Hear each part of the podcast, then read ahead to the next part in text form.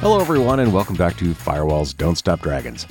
I'm your host, as always, Kerry Parker, and today we have episode three fifty-seven for January first, twenty twenty-four. Happy New Year's, everybody.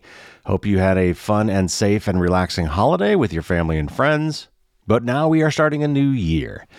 Now, I usually do a New Year's resolution show where I kind of do a look ahead for the year upcoming and give you some ideas of things I think you should try to accomplish in the next year. But before we look ahead to twenty twenty-four, let's let's look back and savor the best of twenty twenty-three. Now, I've already done the best of episode where I look back to the best episodes that I actually aired for the public on last year. But now I want to actually give you a little taste of the bonus podcast. So the patron-only podcast has two aspects to it, depending on what level patron you are. Uh, if you are a Castle Guard level or above, then you get access to Uh, bonus Q and A with uh, all my interview guests. So that is every other podcast, as you know, I do an interview.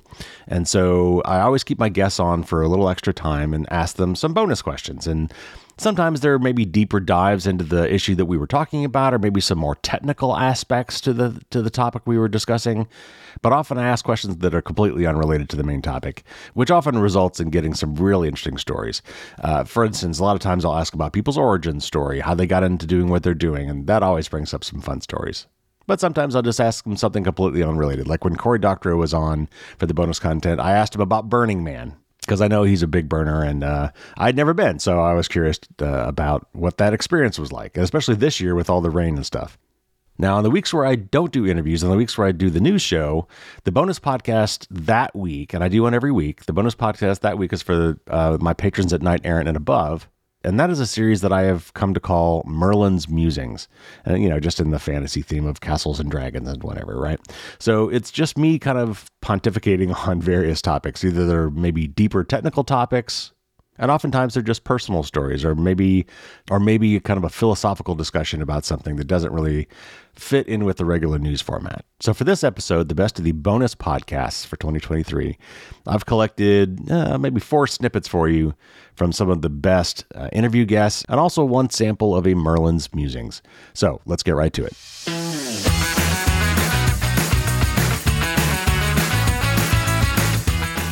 All right, so this first clip is with Josh Corman, and he is the founder of a group called I Am the Cavalry, which he launched at DEF CON about ten years ago. And the idea being that we need to bring technologists, including hackers, together to help make us better prepared for cyber warfare and, and, and things like that, particularly in the area of things that threaten human life, like hospitals and public utilities and things for which we couldn't really live without. It was a great interview, and if you, by the way, if you haven't listened to any of the original interviews uh, that go along with these bonus clips, I highly recommend you go back and listen to them. I've got links in the show notes that'll take you back to all the originally aired episodes from which these bonus clips were taken.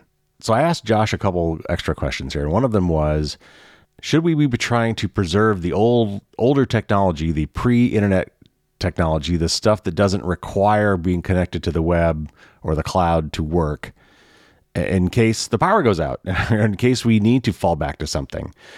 And then I asked him something I've always wanted to ask, and that is, do we ever lean on science fiction authors to come up with some of these tabletop exercises where we want to try to plan for the worst case scenarios?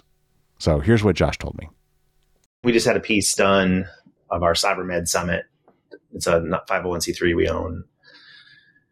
It does E R hacking simulations and public policy discussions and training and education on multi-stakeholder approaches to cyber resilience for hospitals, stuff like that. We just had A B C do a seven-minute primetime piece on some of it. And what I thought was really nice about it is, you know, I've mentioned some of the analysis my task force did on protracted ransomware attacks that can, can stress a, a community enough to to precipitate excess deaths. Um, so we know that ransoms can degrade and delay care enough to contribute to loss of life.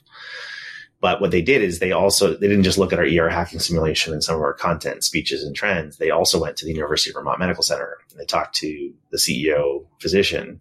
Hmm. They talked to a patient who needed time-sensitive cancer treatment during hmm. that, and thank goodness survived, but it was harrowing.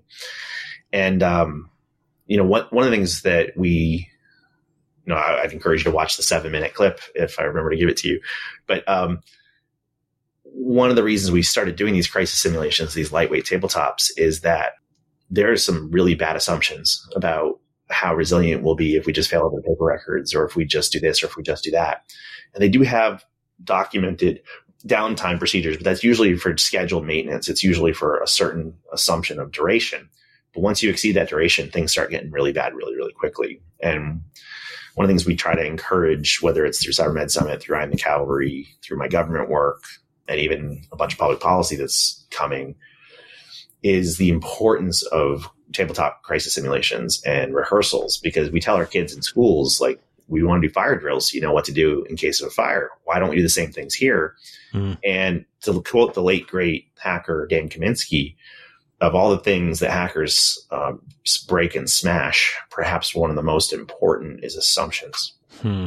And what we have found is when we did our very first Cybermed Summit tabletop crisis, we locked up the building automation system and the E M R, electronic medical records. And we figured, all right, in round one, they'll be inconvenienced. In round two, we're going to do the same thing to the hospitals across town so they couldn't divert ambulances to the next facility. And in round three, we're going to introduce a bombing at the Arizona Diamondbacks game. So, so you have an elevated need with a diminished capacity. Right. You at some point they would do what's called crisis standards of care declaration, where you save the savable, not not the most hurt, but the savable, rationing care. And they declared it in round one, and we're like, what?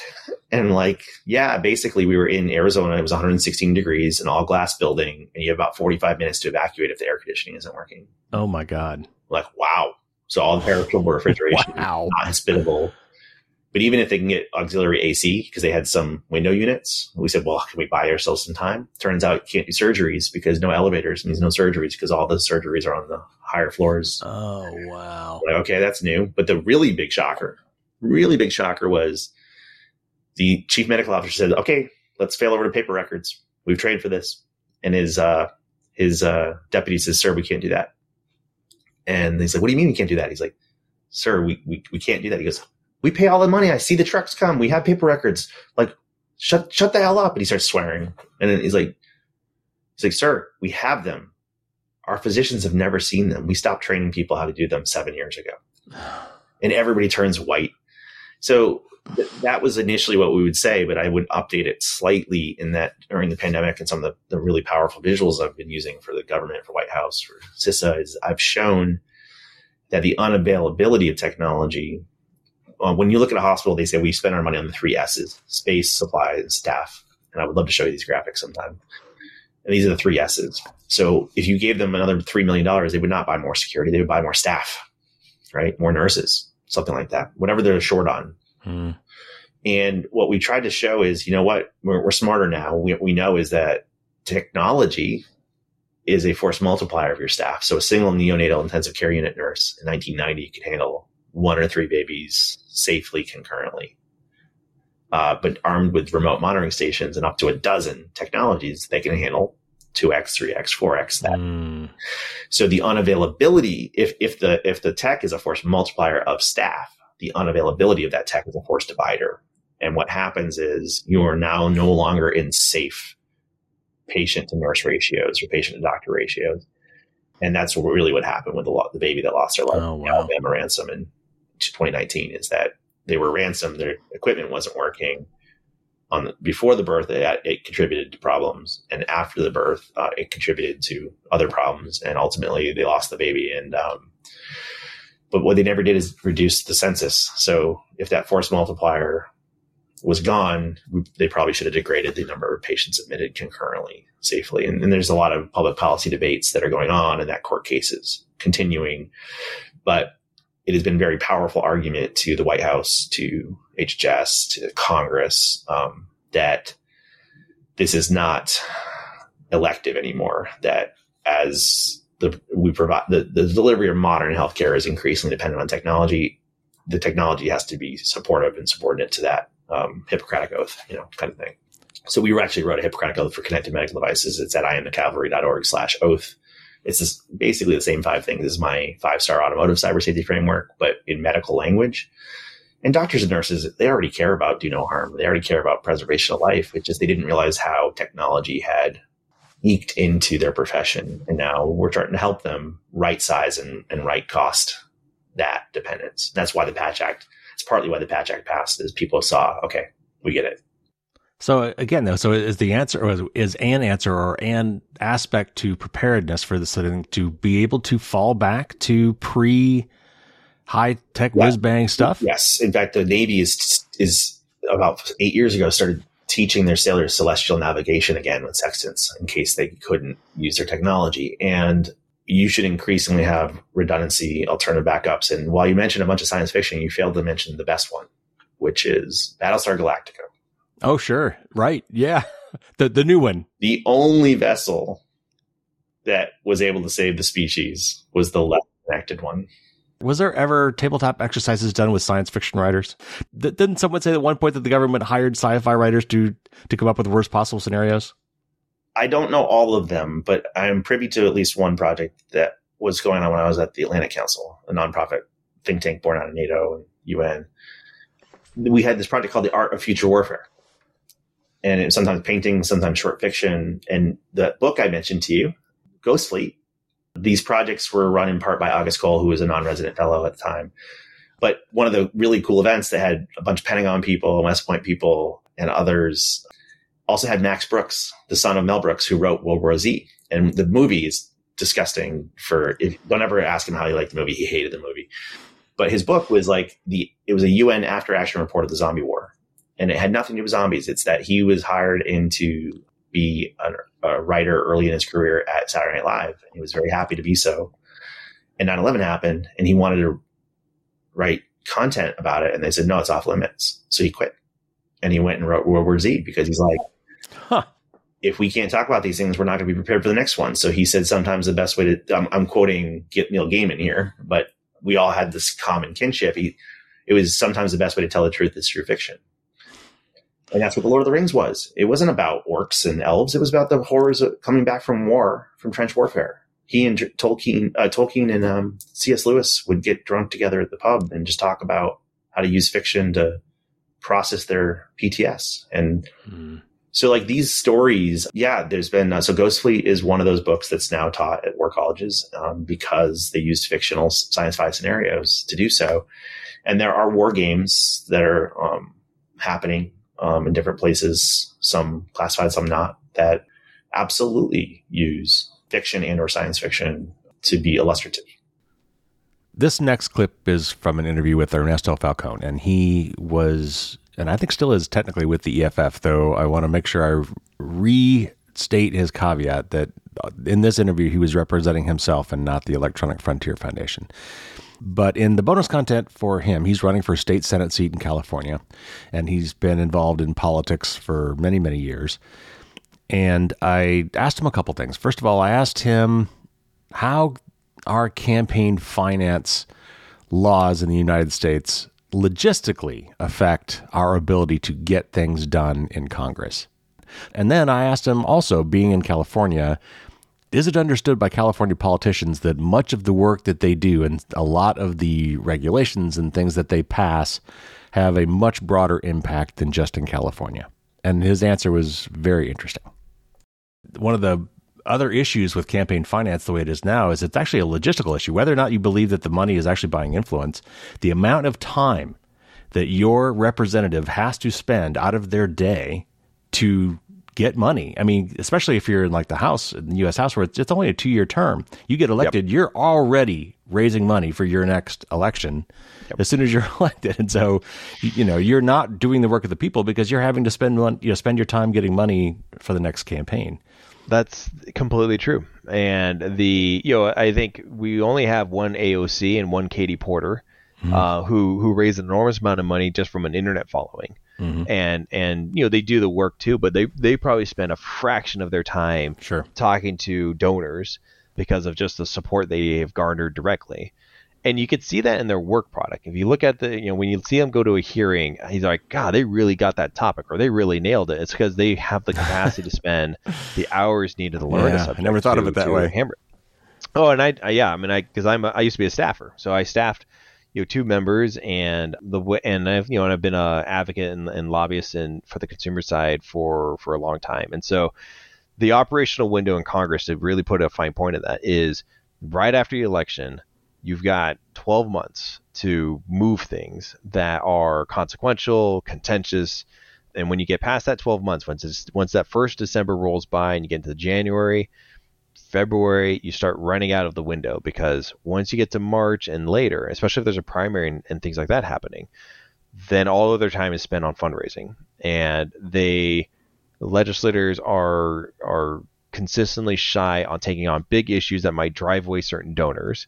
And and so the election year half of the legislative process is usually the least productive because hmm. of that.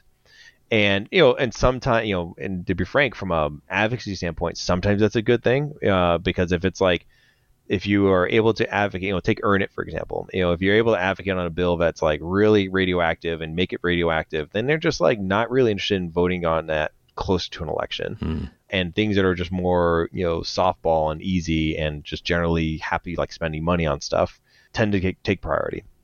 But then the flip side of that is, you know, really important things like antitrust reform. Once once that first year passed and we got into the election year, the, the year, you know, months before the midterm, it was dead, because mm-hmm. now all of the different offices, whether they're for antitrust or against antitrust, you know, they start fundraising from the tech side, right? right? And they start right. asking for money. And so the at the the give in that sense is, well, like, you know, hey, you know, Senator, like, We're really, we're really not happy with this bill. Like, you know, what's your position? I was like, well, I'm thinking it over, you know, but in, in, in reality, it means, you know, if you, I receive your support, I, I just won't push for it, you know, as a priority for this, you know, the remainder of the next number of years.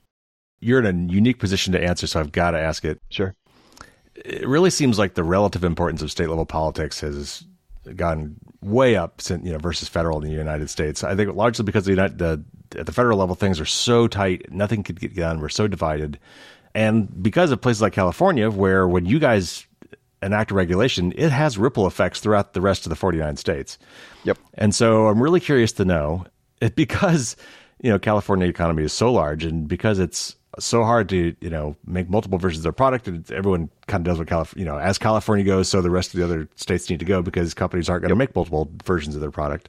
Yep. Do California legislators ever take this into considerations when they're crafting their bills? Like, do they know that they've got that kind yes. of power? And one hundred percent, all of them know that, and all of them do it on purpose, and all of them have the, it's a source of pride in Sacramento. It's a source of pride to, to view ourselves as the national legislator. And, and, you know, part of that's Congress's fault. Um, mm-hmm. Congress not doing anything is what's given that momentum. But, you know, I'll take for, you know, for example, for my own work, um, you know, passage of S B eight twenty-two, which was their net neutrality law. California's net neutrality law protects internet access users for, for everyone who uses any of the big internet companies for all fifty states, because they had to adopt the California standard and apply it system-wide. So if you're a Comcast user in, you know, Connecticut, uh, you're benefiting from California's net neutrality law today. If you're an A T and T user in Texas or in New York, you're you're benefiting from the fact that A T and T no longer uh, zero rates H B O Max and self you know self preferences their own vertical the verticals um, because of California's law. They discontinued all that after we passed it. So yeah, there's there's a clear recognition that the reach of the state is a a capacity to exert national will. And in fact, my my own assembly member, um, her name's Buffy Wicks. You know, she was interviewed by New York Times to say explicitly that. And she was asked, are you going to run for Barbara Lee's seat? You know, because she's running for the Senate. And, you know, she's in great position to win that seat. Uh, she's, she represents the Oakland area right now. And uh, she said explicitly no, because in California, even though I have term limits and, and only a certain number of years ahead of me, in California, I can I can affect national change. And so, you know, why would I go to a system where I would just be one of four hundred thirty-five people and get nothing done um, versus being here? And she's absolutely right. This next clip is one of my absolute favorite from this last year and one of my favorite podcasts, maybe ever. And I had the wonderful opportunity to interview two of the O G hackers from the Cult of the Dead Cow.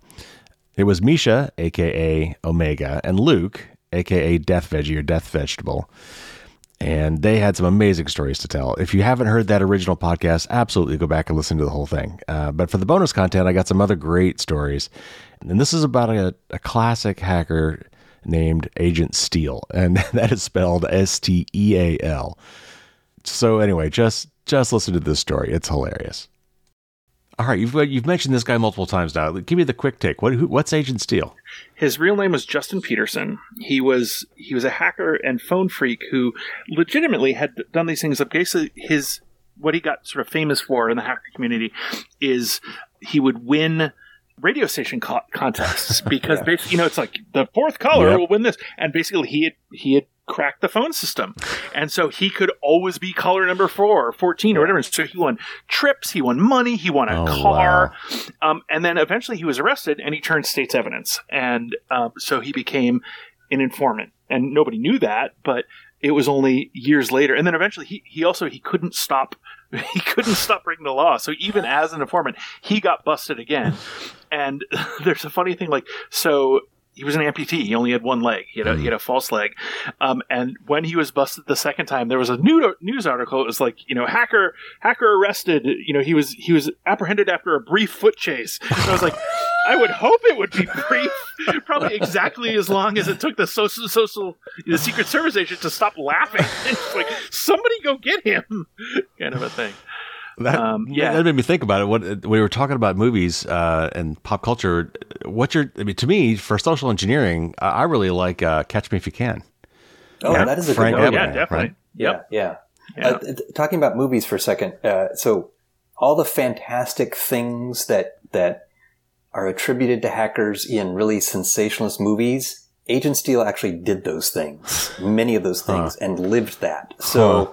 On that one hand, well, I mean, he was I, a real hacker. He, you know, he, he was, he was. Yeah. So on the one hand, while Luke and I can can you know deride a bunch of of silly hacker movies as being you know not not realistic and and lowest common denominator, a lot of the things that he did were were real, right? So like for instance, he uh, you know as as Luke alluded to, he basically hijacked the incoming trunks to K-Rock radio station in Los Angeles in the late eighties, um, because they were having a win a Porsche contest. So every every Friday for four Fridays, caller number whatever could win a Porsche. And so he and three other people um, engineered uh, this hack so that basically they they took over the incoming trunks to K-Rock oh, wow. and counted the number. So the, you know the radio host would say, okay, if you're caller number one hundred one.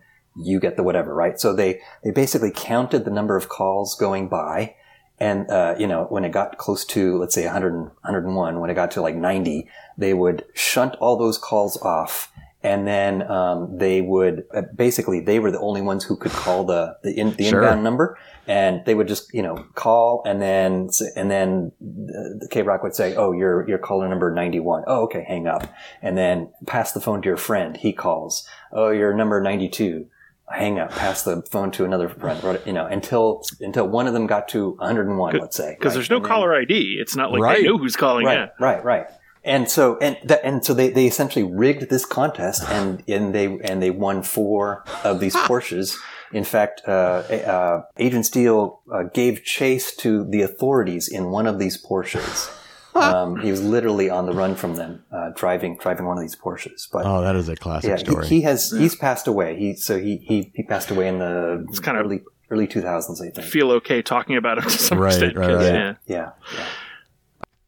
A I has been in the news all over the place this last year, and so I looked really hard to find an A I expert that I could bring on the show to try to demystify and debunk and explain what's really going on with like Chat G P T and some of these deep fake A I algorithms that are generating very, very believable audio and video clips. But the other thing that kind of has come up because of all of this is this notion of artificial general intelligence. And all these A I experts getting together saying, oh, this is super dangerous stuff. We got to be really careful. And people worrying that Skynet is going to start happening. You know, we're going, the computers are going to take over. Not only are they going to take our jobs, but, you know, we're going to become the pets of these supercomputers and these super intelligent beings. And so in the bonus content with my interview with Michael Littman, who is an A I expert, uh, I asked him some questions around artificial general intelligence and how likely he thinks that's going to be. And here's what he had to say. yeah, all these things are there, there's there's subtle subtle semantic distinctions that you can make between all these things. But, but for me, I was motivated by the the what we refer to in the field sometimes as the A I problem. So the A I problem is basically making a thing that's smart like people. That it's it's um it's it's it's like us. You can have a conversation with it, and you can uh, teach it things, and and it's just it's people like. Uh, because if we crack that, then maybe we'd have some understanding of what it means to be people like. Which, now, are you just talking the Turing test, or are you talking something else? I'm talking something else. I think the Turing test was was a concrete suggestion on how you could actually assess whether something had solved the A I problem. And this was in, yeah, invented back in the fifties by Alan Turing. And it was basically, can it fool you? Mm. And so people now talk about how that was a terrible thing because now A I is about deception. But I don't think that's, I don't think he intended it that way. And I don't think that anybody really took it that way. It was really just, we need a concrete way of saying, yeah, it's it's it's smart like us.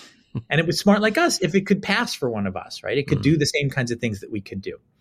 Now, you could argue that that was always a bad idea, and we should never have been trying to make machines that are like us. We should be mm. trying to make machines that complement us and can do mm. the things that we're not good at so that together we can do better things. But the fact of the matter is, I think a lot of people are drawn to it because it's a way of of concretely understanding us, right? It's not that we want to replace us. It's that we want to understand the us that we have. And there's no better way of understanding something than to make it, right? It's it's a deep, you get a much deeper story about the thing that you made because you know what you put into it and you know what's creating the the behaviors that you're actually seeing. And so to me, that A I problem was going to be that, that we were going to make a program that was like people like, and then we were like, ha, we did that. That's one of the great mysteries of the world. So um, that doesn't mean it's super intelligent, right? It doesn't mean that it actually can do things better than us. In fact, it may do things exactly the same as us. In fact, the more like us, the better. Mm. That was always how I kind of framed the goal. I now do have doubts as to whether that I should have ever been my goal, because now what we're seeing are these systems that are a little bit scary, because to the extent that you can have a person like thing that's not a person and therefore can't push back the way that a person would push back if you ask it to do something terrible, because like just following orders is actually exactly what mm. it's built to do. Mm-hmm. It's not something you have to convince it to do. Maybe that was maybe that was a bad idea, because in the hands of people who aren't aren't well intentioned, that's a problem. And so I now I grapple with that a lot more than I I probably should have grappled earlier with it. I get some of these things mixed up, but I think one of Kurzweil's things was that the, the, the, the, the trick is going to be when they get to the point where they can program them and improve themselves. Yeah, that's then, right. then it takes off, right? Because at that point they could do things yeah. much faster than we can. And then, and then they get, you know, so that's that, okay. So, so you can have super intelligence in a bunch of different ways. It could be that it could be, for all we know, the next, you know, Chat G P T five is actually smarter than all people put together. We don't know. And so, but the, the Kurzweil story and the singularity story says, we've been designing computer chips that get faster every year and a half. Like they double in speed every year and a half. This is Moore's less law. True now, but back when Kurzweil right. was, was writing this, Moore's law was, was very much in force. And the realization that people had is that, okay, if at some point we reach the level, the, the, the, the time course of computation that a brain can do, maybe we can just put the brain in the system itself, then have the brain do what we do, which is figure out how to make the next generation of chips twice as fast. But it's running on those chips, so it itself is getting twice as fast. So now the the what used to be a year and a half for things to double starts to halve, and then halve, and then halve again. And then in a finite amount of time, you actually reach infinite computation. That is a mathematically, that's called a singularity. You basically, it's a divide by zero error. Mm-hmm. And um, everything, right, all rules, like everything is different at that point because you have infinite computation for free. I don't think that's a real thing. Like, mm. first of all, I think Moore's law already ignores the fact that each generation of chips that was twice as fast cost twice as much to develop. Mm. And there's a limit to that. You can't double an infinite number of times because, you know, world G D P is a thing. Right. Like, there's just not enough wealth to, to do the next doubling. So that wasn't going to be a thing. The idea that you could just put a brain into software and then it'll it'll be able to do what people like. The reason that it was taking a year and a half to, to get computer speeds to double wasn't just thought time, right? Part of it was actually physically building the plants. And, and, you know, there was some thought that you had to do in terms of coming up with a miniaturization process and so forth. Right. But then some of that required physical experiments to, to discover, okay, is this a way to make it so that you still have a reliable and printing of the chips and so forth. So that wasn't going to speed up. And then it turns out Moore's law was not going to hold for infinitely long.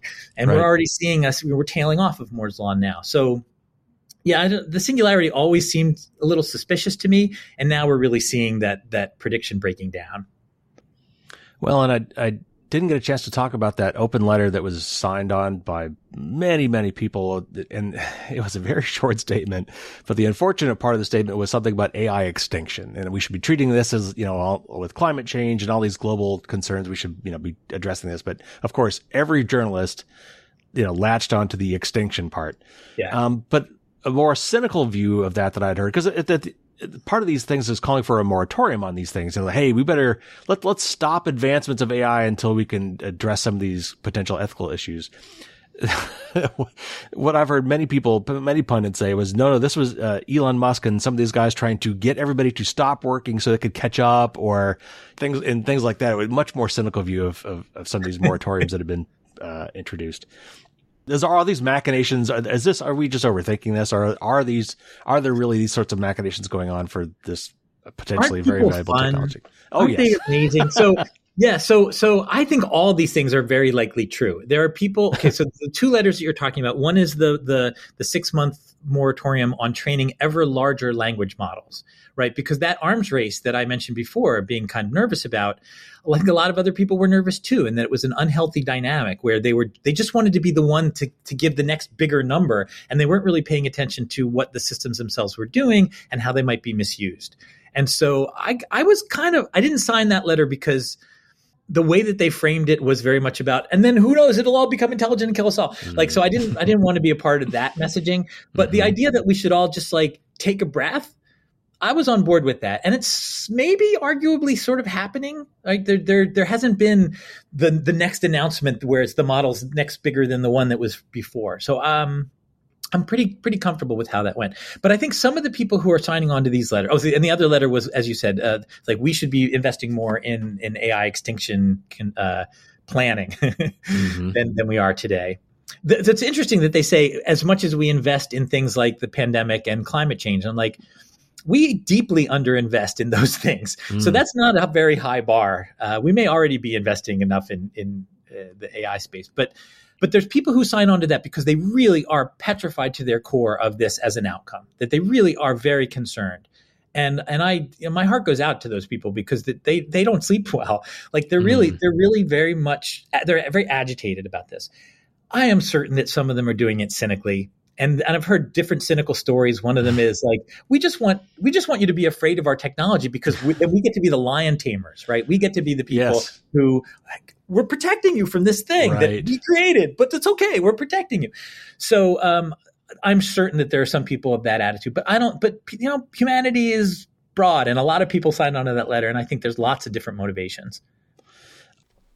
Okay, my last clip from the best of twenty twenty-three, I had to pick something from Corey, the Cory Doctorow interview because that was so, so fun. And again, this is the kind of stuff I ask in the bonus questions. It has nothing to do with what we talked about in the interview, but I had him right there. And so I could ask these other questions that I've been kind of dying to ask Cory Doctorow. And I know he's a big Burning Man guy. He goes to Burning Man every year. I don't know how many years he's done it, but he's done it for a long time. And uh, so I have never been. And it was in the news this year because there was this massive rainstorm, which never happens uh, at Burning Man, at the Black Rock Desert. And this is a very rare thing. So nobody was really prepared for it. So I asked Cory, what is Burning Man like for someone who's never been? Describe it. And then I asked him how it was, in particular this year, with all the rain. And uh, here's his story. All right, Cory, thanks for hanging on just for a little bit more. Uh, I've got to ask, because you're a big Burning Man guy, and what was it like this year? And just kind of tell the audience a little bit. I mean, what's for what? What's a Burning Man uh, virgin called? There's got to be a name for it.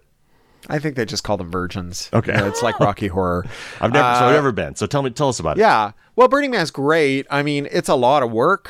You know, the the Black Rock Desert has terrible weather, just generally different terrible weather. Like last year, it was like one hundred fifteen degrees with sixty kilometer hour gusting winds. Oh, geez. With uh, you know, uh, the the the dust of the Black Rock Desert is gypsum dust. It's super alkali. It gets in your eyes. Oof. It stings. It gets in your skin, and and you know the.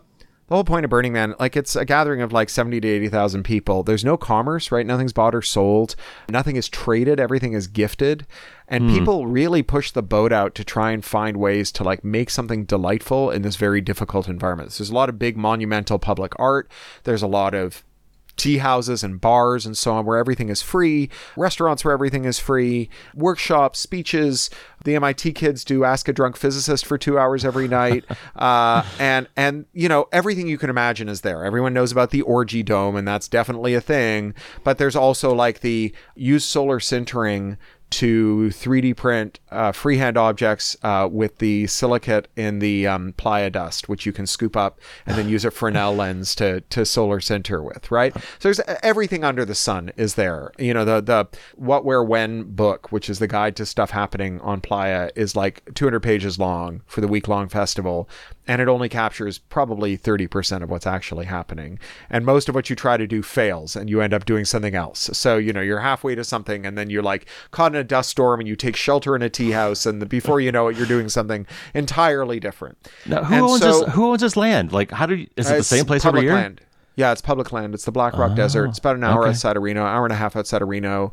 Uh, you basically take a, a main road outside of Reno, and then you, you turn left through um, Paiute Reservation land, Pyramid Lake.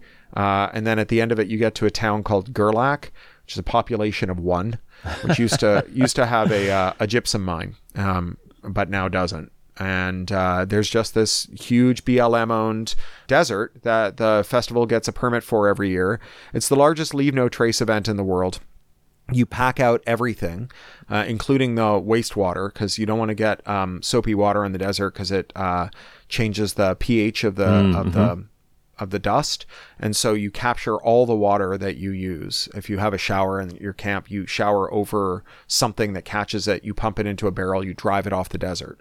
You bring in all your own supplies. One of the one of the ideas here is radical self-reliance.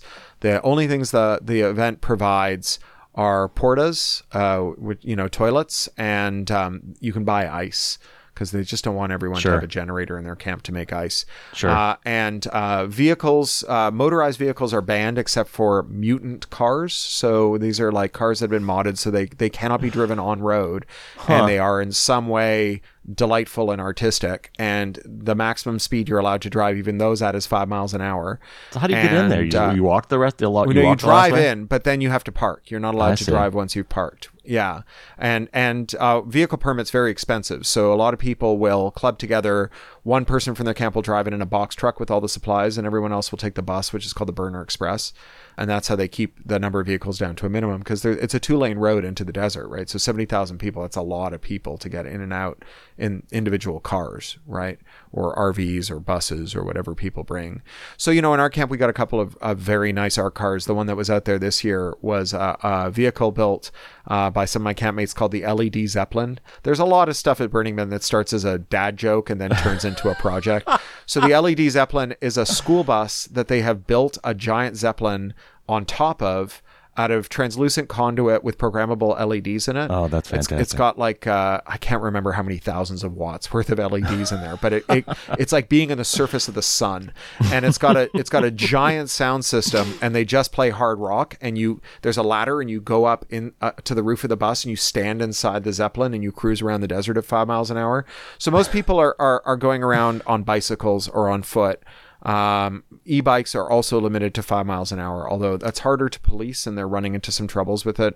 My wife, a couple of burns ago, was was run over by someone on an Oof. e-bike, and that's happened before. It, it keeps happening. It's not great.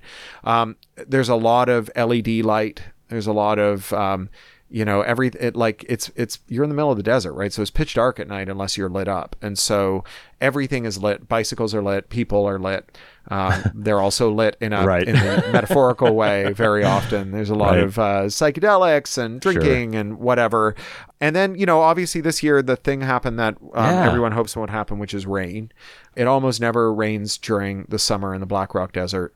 The last time it rained, it rained just a little, and that was like thirteen years ago, ten years ago. So was it as bad as the news made it sound?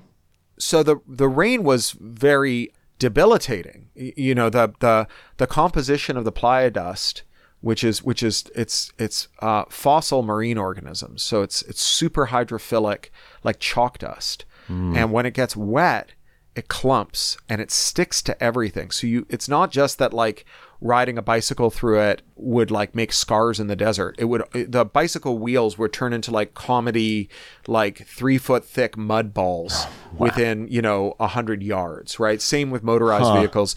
We, you need like, um, you know, four by fours with all wheel tires to get around, or A T Vs. Like it's not, it, you just can't move in it. Even walking in it is impossible. Your, your feet sink in and then collect balls of mud. And the only way to walk in it is either barefoot in socks or with, um, what we were doing was socks with uh, Ziploc bags duct taped around our feet, because otherwise just the mud sticks to it. Wow. And and so the rain was a problem, right? Because it doesn't rain and people aren't really prepared for it, although notionally you're supposed to come prepared for it.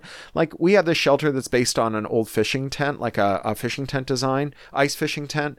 And the manufacturer warns you that the floor isn't waterproof and you should put install it on a tarp, mm-hmm. which we did probably for the first couple of years. But after a while it was like, we're not going to install this on the tarp for the same reason we're not going to like put in the polar bear repellent, right? Like this is right. just not necessary.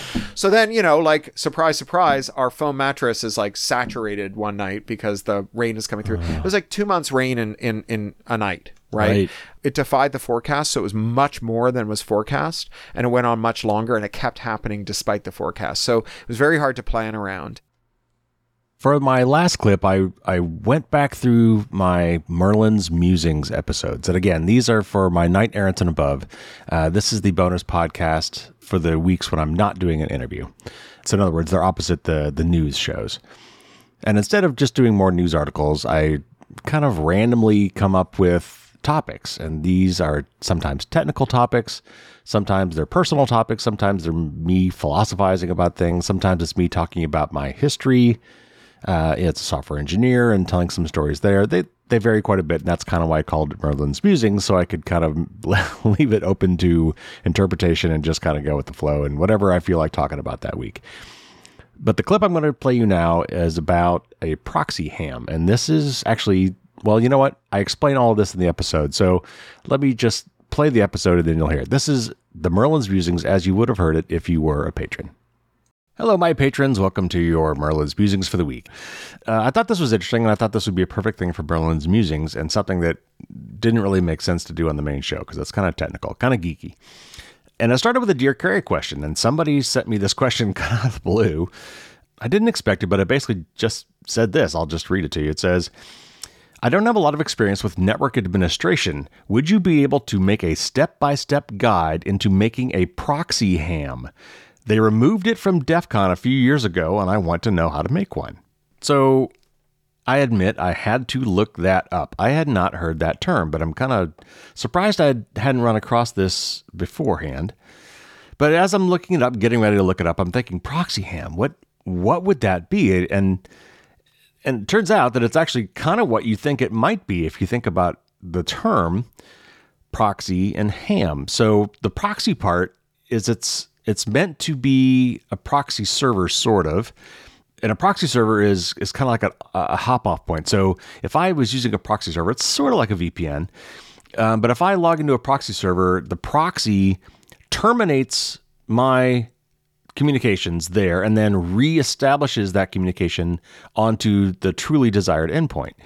So it kind of inserts itself as a man in the middle, one that I actually want in this case, between me and my final destination, because it means that the final destination doesn't see me as the requestor, as the initiator of this conversation. It sees the proxy server instead. So basically, it hides my I P address from the destination by inserting this kind of hop-off point in the middle. And you can... I mean, with, you know, even with encrypted communications, it basically is a terminus. So it... Uh, I... You know, send a request off the proxy server. The proxy servers are smart enough to know that it's proxying. So it will then turn around and reestablish a connection to the far end as if it had been the original requester. And then the responses go back to it. And then it turns around and sends a response back to me. So the far end believes that the proxy server is the actual originator, but it's not. So it's hiding my I P address from the, the far end. And that is a technique that can be used, similar to a V P N, to kind of hide who the originator really is. Now, you know, anybody with access to the proxy server would be able to see both sides of that and figure out who the original originator was. Anyway, okay, so that, that's what a proxy is. And then ham, in this case, is ham radio, which I am not an expert on, though I'd love to become one. Getting my ham radio license is something I've wanted to do for a long, long time.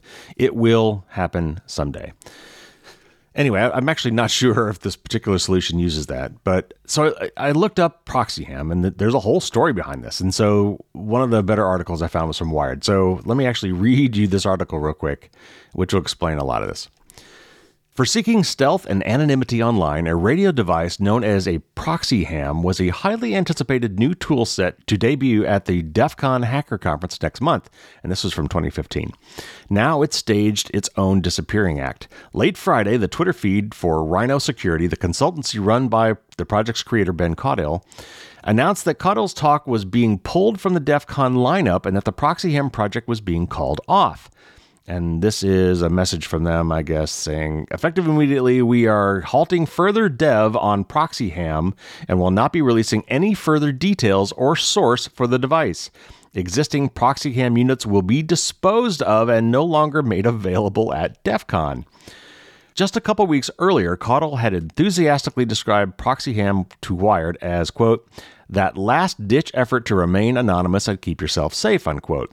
The two hundred dollars open-source, dictionary-sized networking device, which Caudill had said Rhino Security would be selling to DEF CON attendees at cost, used a nine hundred megahertz radio to connect to an antenna dongle on a computer as far as two and a half miles away.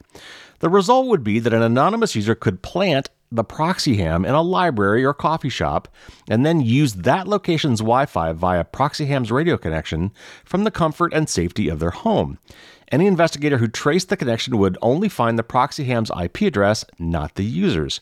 And another quote from Caudill here, quote, the K G B isn't kicking in your door. They're kicking in the door of the library two and a half miles away, unquote. In a phone call today, Caudill said he couldn't offer any explanation for the project's sudden demise, and that he didn't expect ProxyHam to be resurrected anytime soon. Another quote from Caudill, quote, I can't say much, which is unfortunate. It's frustrating for me and for the team as a whole, unquote. Caudill did say that it wasn't DEF CON's choice to cancel his talk. He called the conference organizers Thursday to tell them he couldn't present the research, nor was it his employer who forced him to cancel it. He runs his own company. Over the weekend, some followers of the project speculated that the F C C had barred Caudill from selling the device because it violated laws that control the use of radio spectrum. But Caudill denied that explanation too, saying that ProxyHam's radio output remained below one watt, which is the legal limit. And another quote from Caudill, quote, we had no contact or issue with the F C C throughout the project, unquote. In fact, it seems much more likely that Caudill had been issued some sort of a gag order. Did he have a run-in with law enforcement? No comment, Caudill responded. Online anonymity tools certainly aren't illegal. Tools like V P Ns have allowed users to obscure their I P addresses for years. The anonymity software Tor is even funded by the U S government. But it's possible that secretly planting a ProxyHam on someone else's network might be interpreted as unauthorized access under America's draconian and vague Computer Fraud and Abuse Act. If Wired learns more about the project's shutdown or law enforcement action against ProxyHam, we'll provide an update here. Caudill himself, meanwhile, isn't offering hints. When one final quote from Caudill, quote, there's no more information I can provide. It is what it is, unquote. And that was written by Andy Greenberg, who's a security person that I respect. And so I, I found several articles on this, all saying the same kind of thing. It was this huge conspiracy theory that there was this national security letter issued by the N S A or the C I A or something like that that shut this guy down. And at the end of the day, all it really did is make this guy go viral. Like, you know, what's what's cooler than having your talk mysteriously shut down before you could do it at DEF CON, right? I mean, so I don't know. The cynic in me says that it was something simple and this guy just managed to pull off something that made him, you know, that much more... I don't know, get that much more cred in the community. Uh, I have not seen an outcome to this story that ever explained what really happened here. But so let me explain again what this device is. It's like this Raspberry Pi based device, I think. And actually, I think some Arduinos in there too. Or maybe what what I'm thinking of is actually the Hackaday version. I'll, I'll get to that in a minute. But the idea was this device, you plug in somewhere near a public Wi-Fi source. I mean, this could be McDonald's, Starbucks, the library.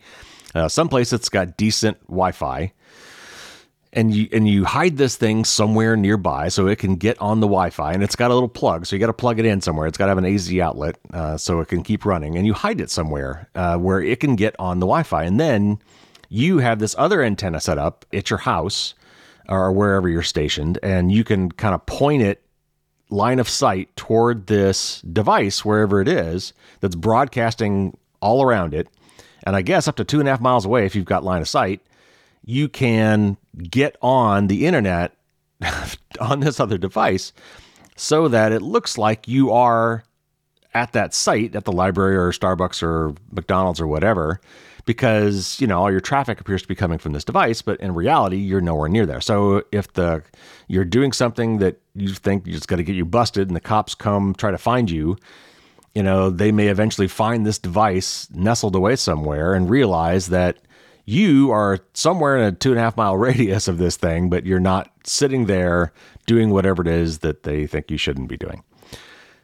So Hackaday, which is a fantastic website, actually spec'd out what one of these things would look like. And I ended up sending a link back to this person who asked me the question, to the Hackaday article about this. And I'll put a link in the show notes for you as well, if you're really interested. But they, I think, looked at his design and replicated it. And, and then somebody at some point, man, I think it was like a year later, came up with uh, an even better version of this that used two G cellular network. So uh, there's a couple ways you could use this device. One was within, I think, ten kilometers. Uh, and the other one was anywhere in the world, because I guess you can get this thing on the on the old two G network, which, by the way, in the United States is not active anymore. So this wouldn't work with a two G radio. Uh, and I, I don't even get how that would work, because if it was a cellular network, you'd have to have a cellular account set up for that device. And it's very hard to get an anonymous cell phone account. Uh, I guess it would maybe be like a burner account. And then you'd have to what? Keep putting money on that? Anyway, this is this is spy stuff, or this is really hardcore privacy person stuff, which, you know, I mean, I think this would be, I personally think this would be a really fun project just to try, but the original ProxyHam stuff did have some issues. I mean, if you look at the Hackaday article on this, it says, don't build this, but here, if you wanted to build it, here's how you do it, but don't do it. And the article basically says there's a couple things. First of all, I guess I, did, I didn't realize this on ham radio fe- frequencies. These are, you know, all this is licensed spectrum in the United States from the Federal Communications Commission, the F C C. And each of those, you know, sections of wireless spectrum have their own sets of rules. And apparently the, the stuff in the ham radio spectrum, you're not allowed to encrypt the traffic. And this device did that. So that was the thing. And the other thing it possibly ran afoul of was the broadcast power. And like this article says, I, I believe that the, the F C C limit on something that's unlicensed, something you don't have to get approval to manufacture uh, or use without a license, uh, special license, is under one watt of power. But this other one, if you want to look it up, and I'll put a link in the show notes, was called Proxy Gambit. Uh, which was a, a even fancier design for this project. I think it's a really interesting idea, actually. Uh, I, I could see myself looking into something like this in the future. But anyway, I, I just thought it was really kind of fascinating. This person asked me the question uh, for Dear Kerry, but I this is one I probably will not cover on the air. So I thought, hey, you know, maybe Merlin's Musings would be a fun time to just talk about this project. So anyway, if you're interested, uh, again, there's links in the show notes. You can check out this project. But I, I thought it was a little interesting kind of bit of history, a little DEF CON history, a little kind of hacker history that I was not aware of. So there you go. There's your Merlin's Musings for this week. So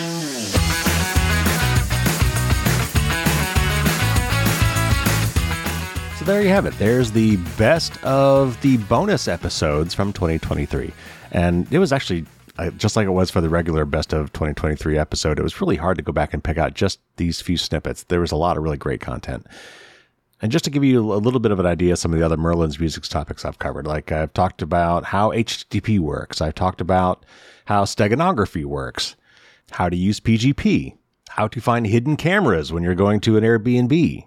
I have episodes where I talked about one-time pads. I talked about a little bit of history of telephony, because I was a telephony engineer. As a software engineer, I've, I've worked on telephony most of my career. I also kind of redid some presentations that I did as a software engineer on things like software craftsmanship, how to conduct a technical interview, soft skills for software engineering.